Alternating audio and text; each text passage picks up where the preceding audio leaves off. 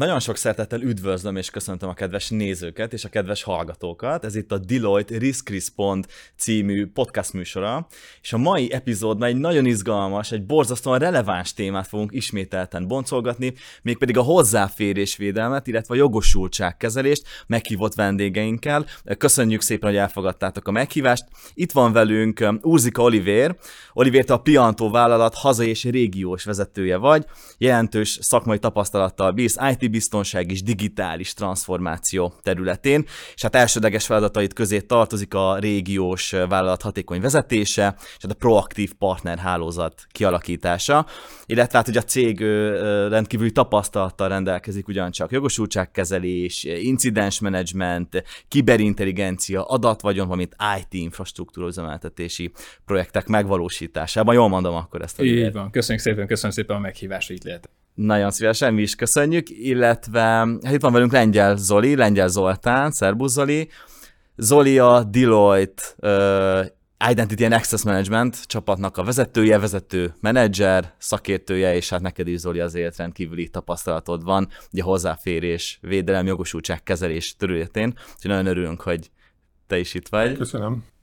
És hát akkor kezdjük is a, a legelején így a, így a témával, hogy Zoli első sorban rád nézek, hogy mesélsz, mesélsz -e kérlek arról egy pár szót, hogy miért is fontos a jogosultság kezelés, illetve a hozzáférésvédelem, mik a legújabb, legaktuálisabb trendek a témában, hát mégis hogy fejlődött a szakmai terület az előző időszakban? Természetesen. Mindenképpen a, a digitalizáció folyamatára fűzném ezt föl, annak a, az egyre növekvő sebessége az, ami alakítja itt a, a trendeket is és katalizálja azokat az üzleti problémákat, amikre maga az Identity and Access Management, mint terület válaszokat nyújt. Azt látjuk, hogy ez a digitalizáció az egyre inkább gyorsul, egyre több, egyre inkább támaszkodnak a vállalatok a digitális folyamatokra, egyre több az IT rendszer egy vállalaton belül, és minél nagyobb egy vállalat, nyilván annál több felhasználó lesz benne, annál több rendszer működik benne, és annál komplexebb feladat lesz az, hogy nyilván tartsuk, vagy nyomon kövessük, hogy egyáltalán ki mihez, hogyan fér hozzá. És ha ez nincs rendben egy vállalatnál, akkor mérettől függetlenül ez nyilvánvalóan növeli a kiberfenyegetettséget, de ott van még emellett, mint trend, az otthoni munkavégzésnek a, az elterjedése, illetve a felhő alapú rendszereknek a működése, vagy térnyerése, ami tovább növeli a, a probléma komplexitását és a kockázatokat is ezzel kapcsolatban. Úgyhogy én, én úgy látom, hogy, hogy ezek azok a, a trendek, amik, amik meghatározzák a, a területet. És azt kell mondjam, hogy egy nagy vállalatnál,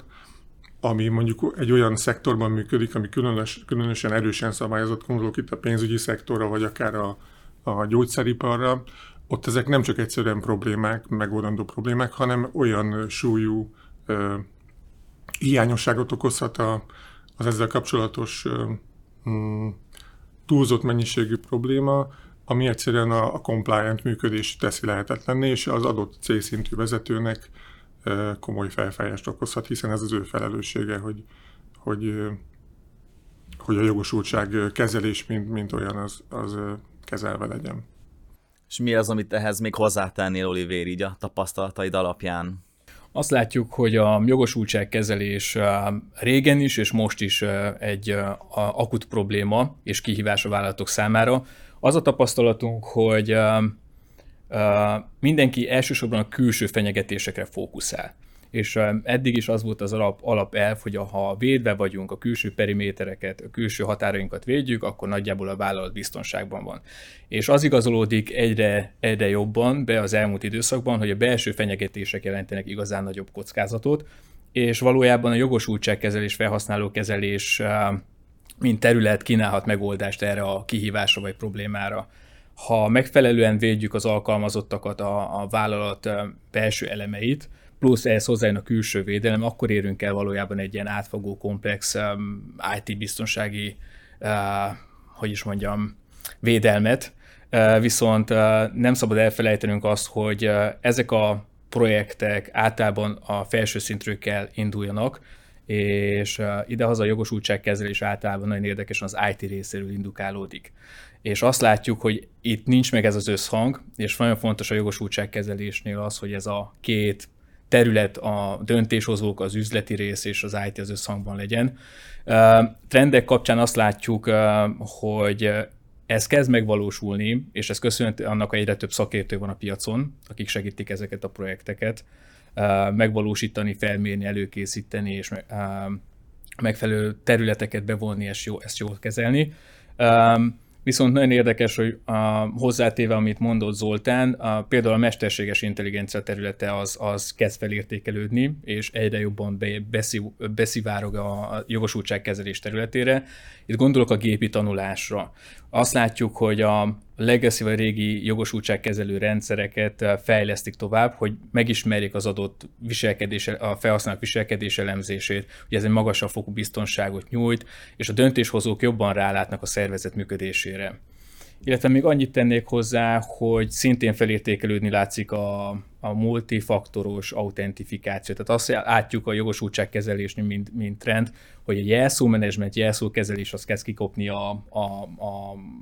a vállalatok köréből, és inkább a különböző autentifikációs, multifaktoros autentifikációs technológiák jönnek be. Ennek az a pozitív hozadéka, és az IT mellett a, és a döntéshozók mellett nagyon fontos, hogy figyeljünk arra, hogy a felhasználó élmény megvalósuljon. Mert azt látjuk, azt tapasztaljuk, hogy ha nincs meg a felhasználó élmény, nincs elfogadottság egy jogosultság rendszer bevezetése tekintetében a maga felhasználó köréből, akkor ez a projekt sok esetben meghiúsul, vagy nem, nem fog hatékonyan működni. És már így az első kérdés alapján elhangoz, elhangoztak olyan kulcsszavak, mint kihívások, kockázatok, mesterséges intelligencia. Tehát, hogy mik a jelenlegi kihívások így összefoglalóan, hogyha a jogosultságkezelésről és hozzáférés védelemről van szó. Milyen hatása van a szakmai területre a feltörekvő technológiáknak? Tehát volt szó felhőről, mesterséges intelligenciáról, de beszélhetünk itt IoT-ról is. Mi, mi, a, mi a tapasztalat? Igen, én azt emelném ki, hogy először is az előbbiek alapján az látszik, hogy félmegoldások, vagy ilyen részmegoldások nem igazán játszanak, pláne egy nagy vállalat és egy szigorúan szabályozott vállalat esetében. Tehát mindenképpen egy olyan dedikált, fejlett, korszerű mm, céltermék bevezetésében kell, hogy gondolkodjon egy vállalat, aki erről gondoskodni akar, ami hosszú távon is beváltja a, vagy el tudja látni a feladatát, és, és be tudja váltani a hozzáfűzött reményeket. És mivel maga a problémakör is elég komplex, a bevezetés, egy ilyen termék bevezetése sem lesz kevésbé az, azt kell mondjam. És a, én ebből az irányból közelítenék a kihívások felé. Itt a legnagyobb kihívás az, hogy ez egy, ez egy olyan projekt, vagy egy olyan ö, hatalmas projektet kell elképzelni, amiben rengeteg a résztvevő és az érintett, hiszen ha belegondolunk, akkor tulajdonképpen olyan folyamatokhoz fogunk hozzányúlni, és olyan folyamatokat fogunk átalakítani, amelyek kvázi mindenkinek, a, minden dolgozónak valamilyen módon az életére és a működésére hatással lesz. És nagyon fontos az, hogy ennek megfelelően kezeljük ezt a feladatot, beleértve azt, hogy vonjuk be az összes olyan érintettet és az összes olyan döntéshozót, akinek ebben a dologban meg kell, hogy jelenjenek az igényei, hiszen itt lényegében arról van szó, hogy egy, egy termék önmagában nem fog tudni semmit el, ellátni egy ilyen termékhez. Ez nem olyan, hogy föltelepítjük, és akkor működik, ki van pipálva. Itt 90%-a a bevezetésnek éppen arról szól, hogy,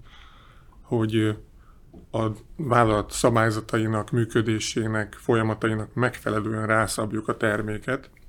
és úgy alakítsuk át, hogy, hogy az teljes egészében kielégítse a, a vállalat sajátos működését, hogyha úgy tetszik, és ezáltal compliant ö, ö, állapotra hozza az ezzel kapcsolatos ö, folyamatokat. Úgyhogy az én legfőbb mondásom az az, hogy bár ez egy IT termék, ez nem egy IT projekt, tehát általában baj van abból, hogyha ezt, ezt olyan módon kezelik a, az adott vállalatnál, mint egy szokásos, mondjuk úgy, hogy szokásos eh, IT projektet, mert eh, itt az, az nem lesz megfelelő. Egyetértek Zolival, uh, uh, nagyon fontos, hogy ezt mindenki egy IT területre lövi be, tehát ez az IT-nak a feladata, vagy az, az informatikai csapatnak a feladata, valójában nem. És egy uh, jogosultságkezelési uh,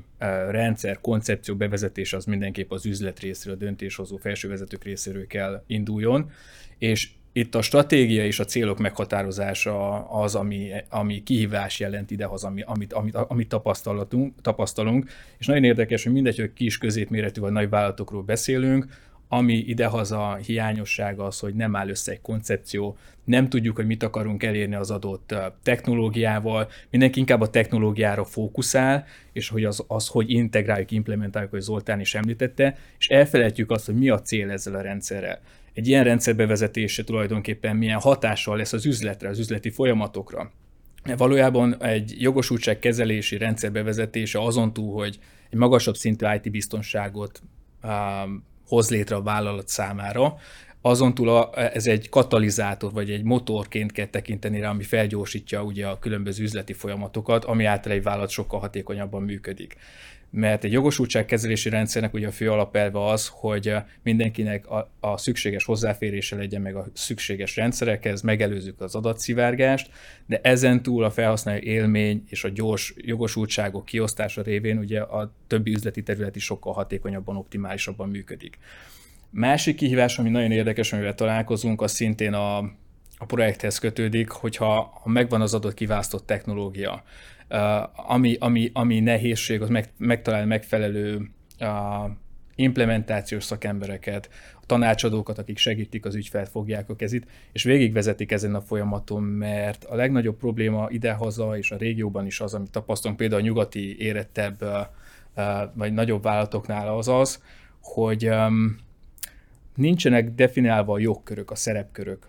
nincsenek meghatározva, hogy kinek milyen jogosultsága legyen. És itt bicsaklik az egész története. Hiába telepítünk egy nagyon jó rendszert, hiába vannak jó technológiáink, ha egyszerűen nincs meg az alapkoncepció, nincsenek definiálva a szerepkörök, jogkörök, akkor ez nem fog működni.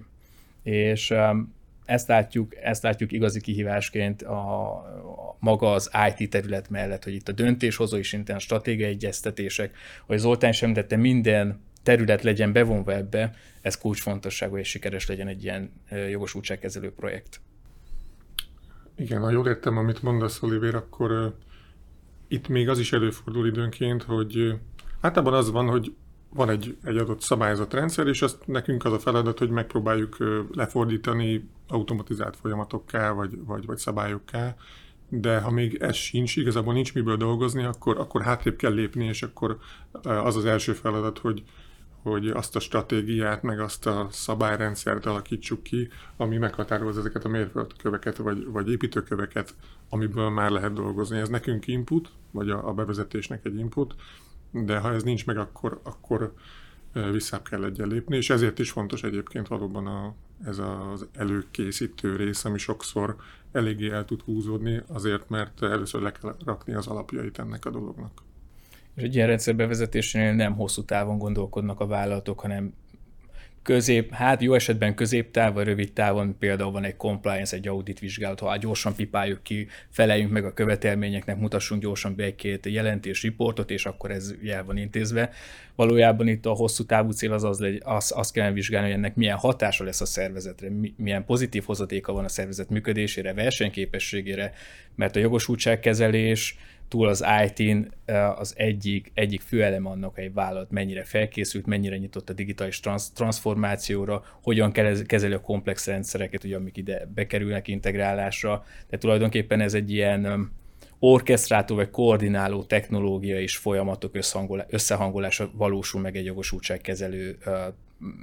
rendszerre, projekttel, technológiával, mm-hmm. tehát ez a három együtt, együtt jár kéz a kézben értem, és a, a feltörekvő technológiák így mennyire ö, hoznak még így a komplexitásában ennek a történetnek, így mind, mind, mind változtatnak?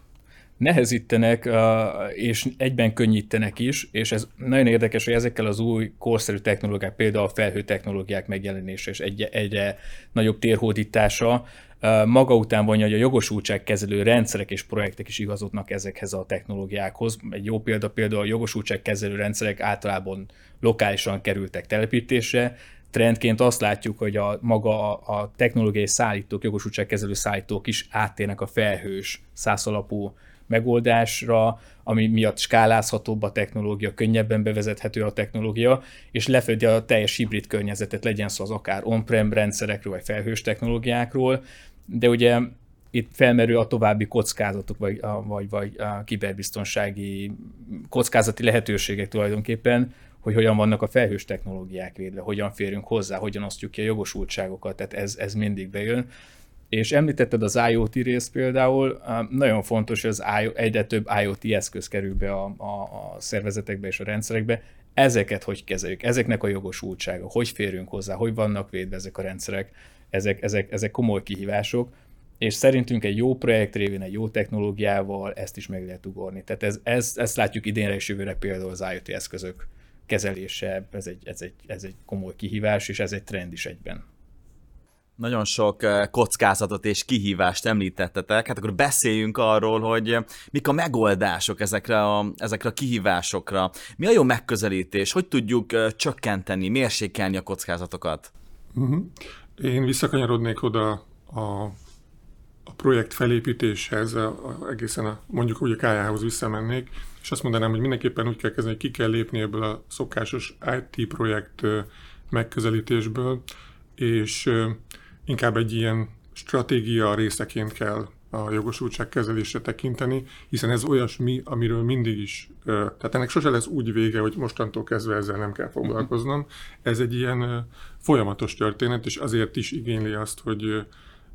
hogy egy stratégia mentén kezeljük, mm, ami azt fogja biztosítani, hogy, hogy rendesen elő lesz készítve, hogy mondtam, itt az építőkövek már meg lesznek, amikor, amikor elindulunk, meg lesznek a szabályzatok, meg lesznek a, a működési feltételek, illetve, ahogy említettem, a projekt szervezet is egy elég összetett és komplex valami lesz, hiszen sok a szereplő, sok a döntéshozó, és emiatt is kell egy, egy olyan mondjuk speciális szemlélet, projekt szemlélet, ami fel van készítve arra, hogy hogyan lehet összehangolni azt a rengeteg szereplőtől érkező rengeteg igényt, ami, ami el fog hangozni itt a, már az előkészítési vagy felmérési szakaszban, ha úgy tetszik. És nem mellesleg lesz egy csomó cél, ami ezekből ki fog esni. Ezeket érdemes, sőt nem érdemes, hanem muszáj felosztani egyrészt ütemekre, hogy, hogy hogyan, milyen sorrendben akarjuk ezeket elérni, ehhez priorizálni kell őket, osztályozni kell őket, és ez is egy olyan speciális uh, tudást igényel, ami, ami azért uh, nem túl gyakori, vagy, vagy nem túl elterjedt a, a, a piacon. És végeredményben ez, egy, ez a projekt menedzsment szintjén egy olyan szofisztikált projektmenedzsment tevékenységet is fog igényelni, ami, ami szintén kifele mutat ebből a szokásos IT projekt témakörből,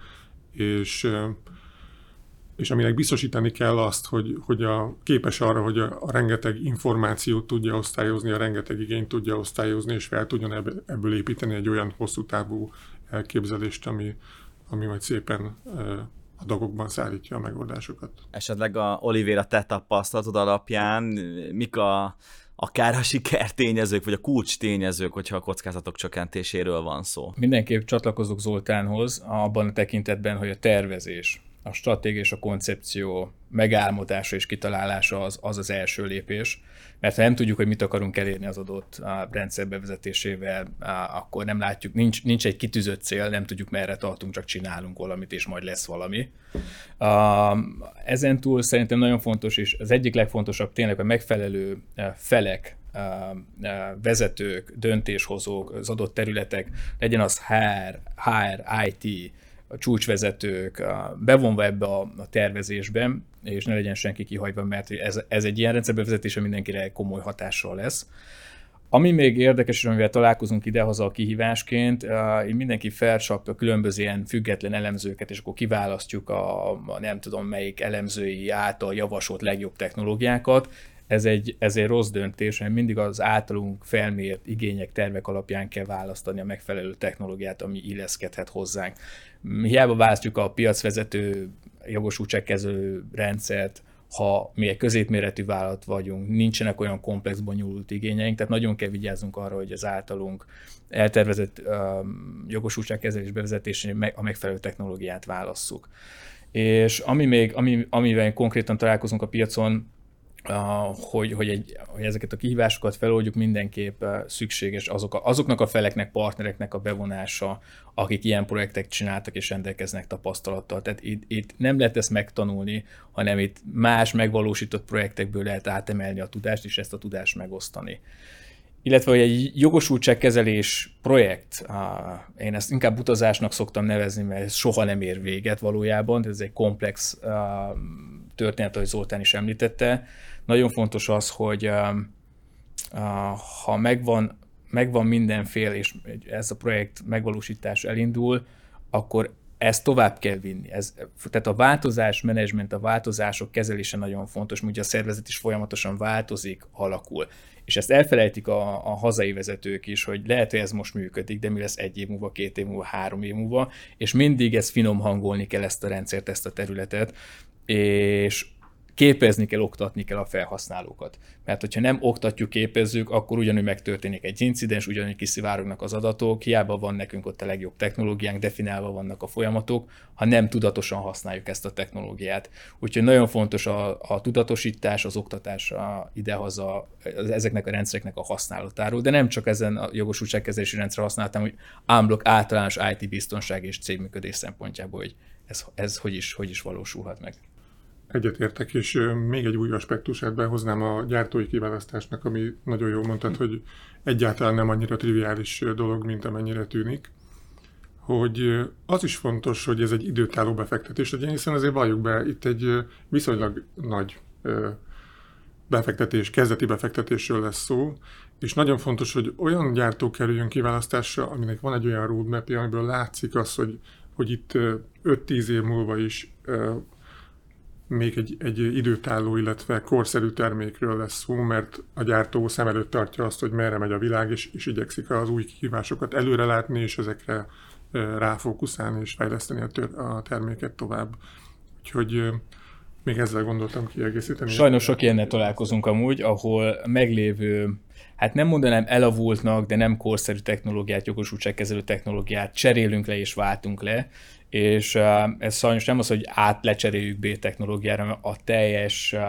projektet újra kell kezdeni, újra felépíteni, hogy eleve vagy rosszul voltak definiálva, vagy az a rendszer nem nyújtotta azt a szolgáltatást, amit kellett volna, úgyhogy sok ilyennel találkozunk, és nagyon érdekes, amikor egy jogosultságkezelési projekt merül fel, az utolsó szempont maga a költségtervezés és költségtervezésni bukik ki, hú, ez ilyen sokba kerül, vagy ez ennyibe kerül, ú, hát mi ezzel nem számoltunk, nem terveztünk, és nagyon sok projekt a mondjuk tervezési fázis közepén hiúsul meg, vagy nem, nem egy olyan technológiát vesznek, vagy nem fordítanak akkor annyi erőforrása, hogy ez sikeres legyen, és akkor későbbiekben ez, ezzel folyamatosan szívnak és küzdenek, mert ez nem fog jól működni soha. Úgyhogy van ennek ilyen aspektus, és nagyon érdekes, hogy a vezetők ezt utolsó szempontoknál gyűjtik össze, hogy akkor ez mennyibe is kerül, milyen beruházás kell ebbe, hogyan fogjuk ezt fázisokra felbontani, ez mindig az utolsó. Nem értjük miért, tehát ez már az elején kellene definiálni, és azt per kb. látjuk, mit szeretnénk, és ez milyen költséggel jár.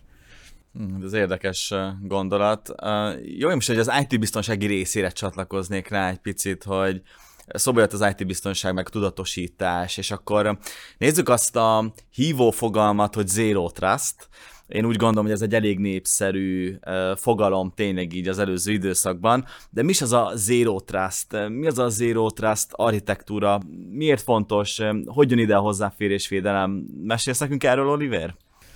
Igen, ez az elmúlt két évben lett nagyon tenni. Bocsánat, a Covid kezdetekor lett ez a Zero Trust ilyen nagyon felkapott téma.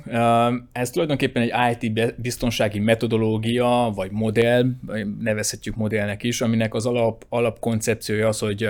nulla bizalommal legyünk minden érintett fél alkalmazott rendszer irányában, és ezt, ezeket folyamatosan ellenőrizzük, monitorozzuk és felügyeljük. Nagyjából ez az alapelve a Zero Trust architektúrának vagy modellnek. Tulajdonképpen ez szembe megy a régi uh, IT biztonsági alapelvekkel, ahol az volt a feltételezés, hogy uh, ha megvannak a külső védelmi rendszerek, és ugye a támadások az általában kívülről történnek, akkor tulajdonképpen védve van a rendszer, nem törődünk a belső kockázatokkal és a belső potenciális fenyegetettségi tényezőkkel, és az Zero Trust modell tulajdonképpen ezt írja fölül, ahol, ahol sem a külső, sem a belső rendszereket, felhasználókat nem kezeljük bizalmi viszonyban, hanem mindig azzal a feltételezéssel élünk, hogy nem bízunk meg bennük, nem bízunk, tehát zéró bizalom van ezen rendszerek irányában, és ezeket ugye folyamatosan felügyeljük, elemezzük, hogy ott mi történik, és ezáltal, ha összevonjuk egy jogosultság kezelési rendszerrel, akkor itt tulajdonképpen a jogosultság kezelő rendszerek hozzájárulnak nagy, nagy mértékben hozzájárulnak ahhoz, hogy ez a Zero Trust alapel vagy modell megvalósuljon. Nagyjából ezt így, így, így próbálnám összefoglalni. Több olyan terület van, ami, ami, ami hozzájárul, például a jogosultságkezelésnél, amiről az előbb beszéltünk, a multifaktor autentifikáció vonzata valósul meg. Tehát ez egy fontos szempont, hogy ne jelszóval történjen, hanem többféle autentifikációs módszerrel logoljunk be, csatlakozzunk a rendszerekhez. Másik fő elv, hogy minimális hozzáférésünk, vagy csak annyi hozzáférésünk legyen, amennyi szükséges, hogy az adott munkát el tudjuk végezni. Tehát itt is, itt is látható az, hogy bizalmatlanul állunk, tehát nem biztosítunk mindenhez hozzáférést, hanem csak a minimális rendszerekhez. Illetve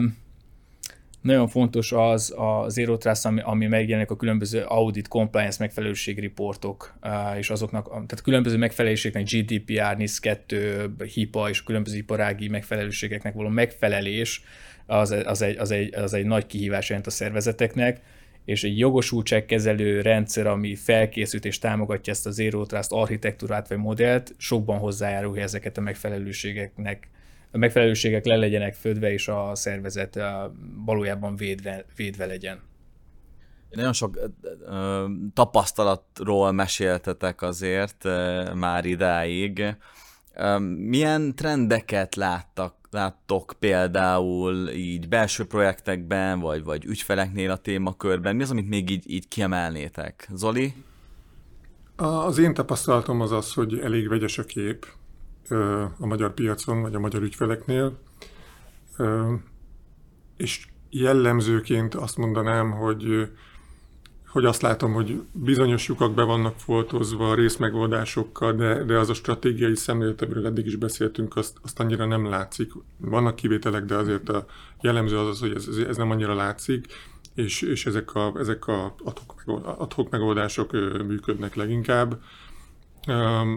Ami ami nyilván nem, nem jó, de, de, de talán a, nyugati, a nyugat-európai helyzethez képest ez egy, ez egy különbség.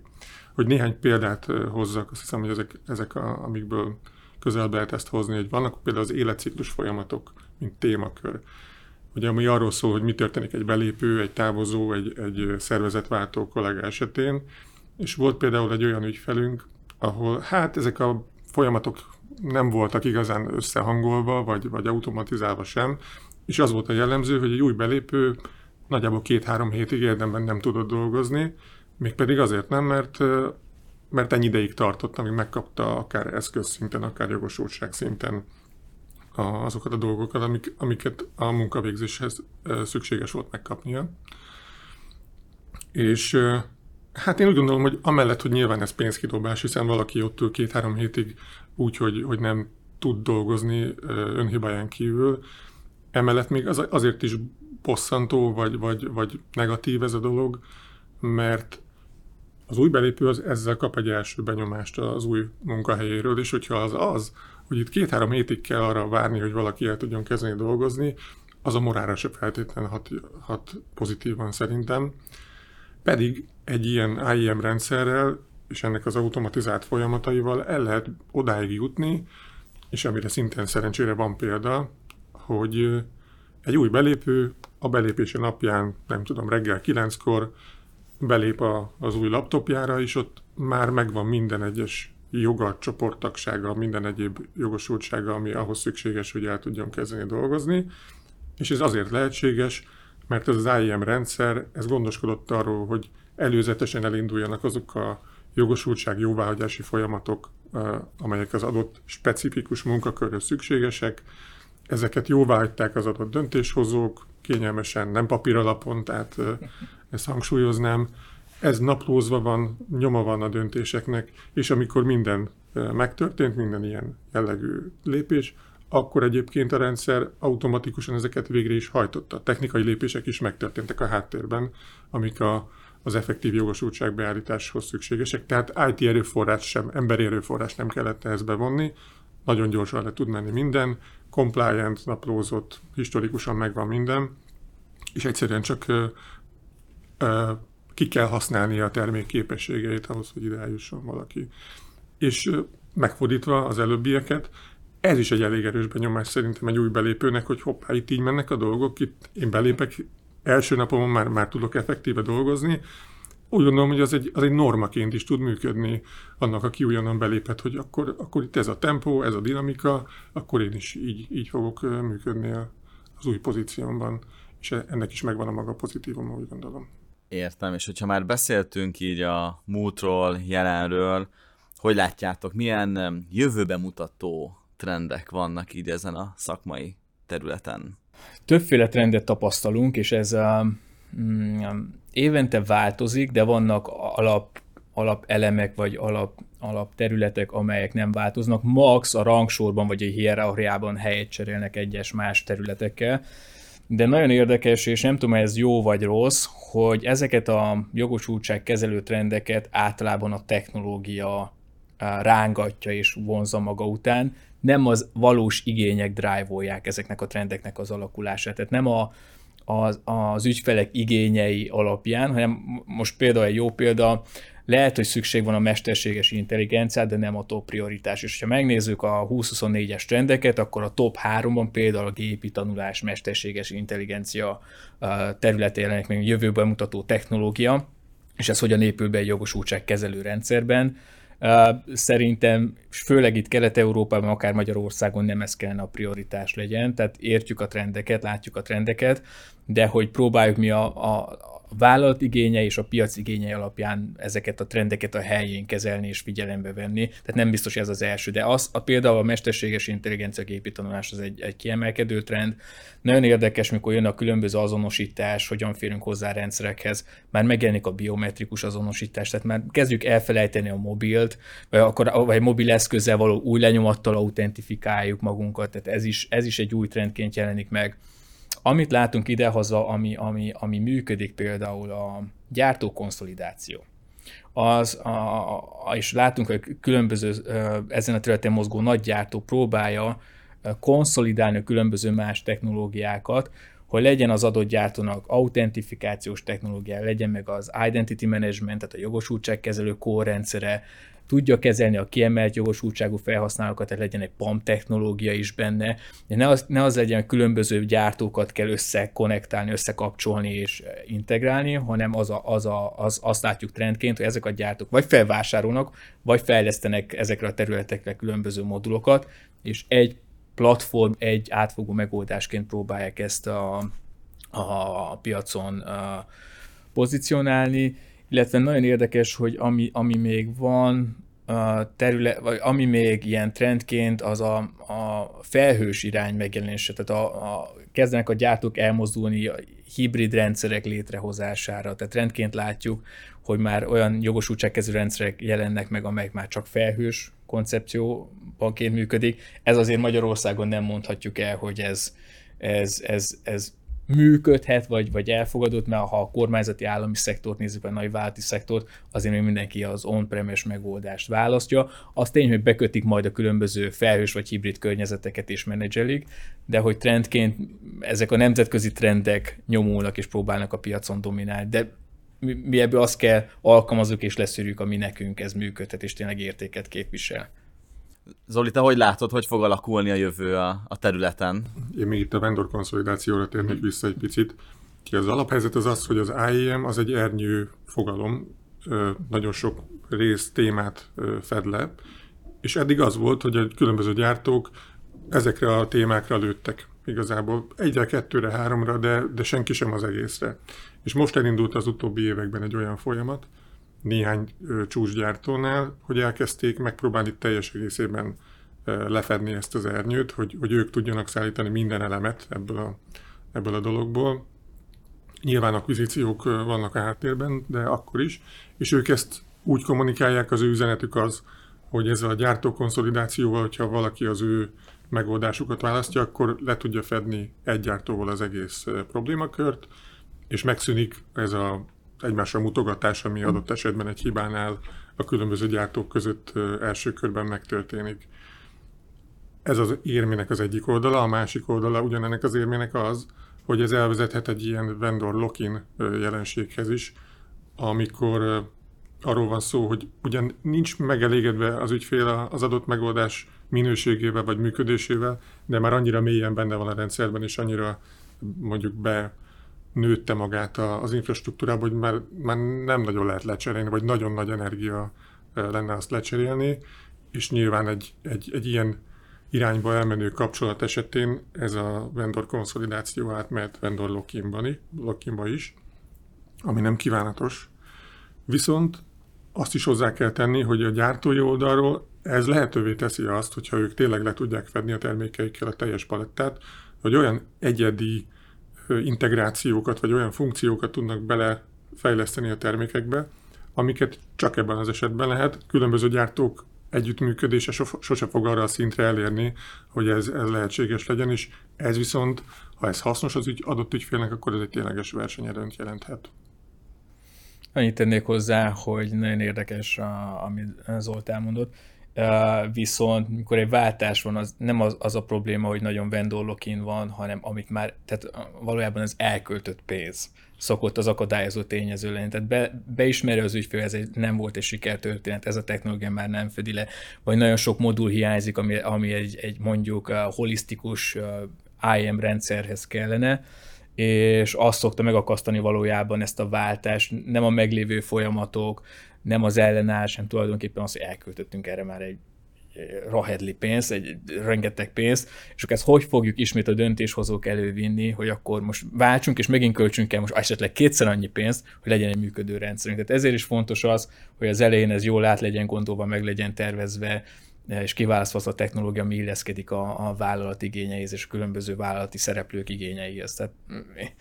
de én több előnyt látok például, ha egy adott gyártó kezében van ez a, a, a, van, van a több terület, ami a jogosultságkezeléshez függ, és ez az egyik az, hogy meglévő személyre szabott fejlesztések történhetnek, de ennek van költségvonzata is, amit mi látunk, hogy sokkal kedvezőbb kereskedelmi kondíciókat tudnak kialkudni az ügyfelek az adott gyártónál, és még mindig megvan az a lehetőség, ha egy adott terület annak a jogosultságkezelési rendszernek nem működik jó, vagy nem a leghatékonyabb. Most már az nyílt API keretrendszer, vagy integrációs keretrendszernek köszönhetően szinte vagy relatív rövid idő alatt bármilyen más külső technológiát be lehet hozni és kapcsoltatni. Tehát e, a jogosultságkezelési rendszerek ebbe az irányba, és nem csak ez, minden IT biztonsági technológia abba az irányba mozdul el, hogy interkonnektálható, integrálható legyen a, akár a versenytársi technológiákkal is mi az, amit üzennétek azoknak a vezetőknek, akik most egy ilyen rendszer projektben vannak benne, rendszer bevezetést vezetnek? Mik a sikertényezők, mire figyeljenek oda, mik a, mik a next step-ek? Szerintem az előkészítés a kulcs, tehát ha már elkezdődött, akkor, akkor itt lehet, hogy vissza kell lépni, nem feltétlen, de, de azt hiszem, hogy függetlenül attól, hogy elkezdődött-e, vagy nem valahol a bevezetés, az előkészítés nagyon fontos, hogy meglegyenek az alapok, az építőkövek, és igen, bonyolult, bonyolult a kérdés, szerteágazó, rengeteg dologról nem beszéltünk ma időhiányban, de van a piacon elérhető segítség, aki már akár az előkészítési fázist is fel tudja karolni, és tudja vezetni a folyamatokat, hogy ez, ez azon a trekken maradjon, ami, ami aztán a sikerhez vezet el. Úgyhogy én azt javaslom, hogy mindenki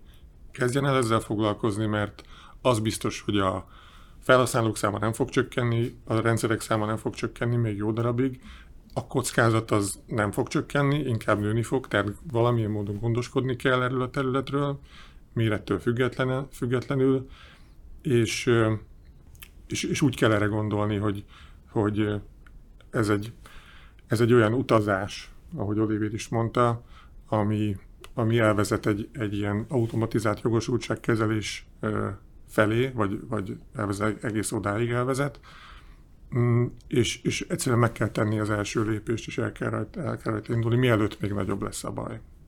Oliver? Uh, nehéz kiegészíteni, Zoltán lefedett nagyon sok kritikus, vagy sarokpontot, vagy sarokelemet. Uh, nagyon fontos és sikerkritérium az, hogy a, ha megtörténik ez a felmérés, sikeres az implementáció, uh, mérve legyen és folyamatosan kezeljék ezeket a változásokat a szervezeten belül, nézzék, hogy a felhasználók mennyire elégedettek, megvan ez az ügyfél élmény, és ennek milyen pozitív hozadéka van ugye a szervezetre, mert attól, hogy ez egy IT és üzleti döntés, ennek valójában a digitális transformáció és a versenyképesség területén van a valós megjelenése, vagy pozitív hozadéka, vagy kell pozitív hozadéka legyen ennek a, ennek a területnek, és ez mérhető kell legyen, tehát ezt sikerkritérium tudjuk mérni, illetve nagyon fontos az, hogy meglegyen az egyensúly a biztonság és az ügyfél élmény, vagy akár a felhasználó élmény között. Egyik irányba se billenjen túl a mérleg, mert akkor ez egy potenciális kockázatot jelent. Tehát az egyensúly megtalálása az egy, az egy fontos sikerkritérium szerintem, illetve sikerkritérium, hogyha megfelelünk mindenféle ilyen szabályozásnak, meg követelménynek, ez,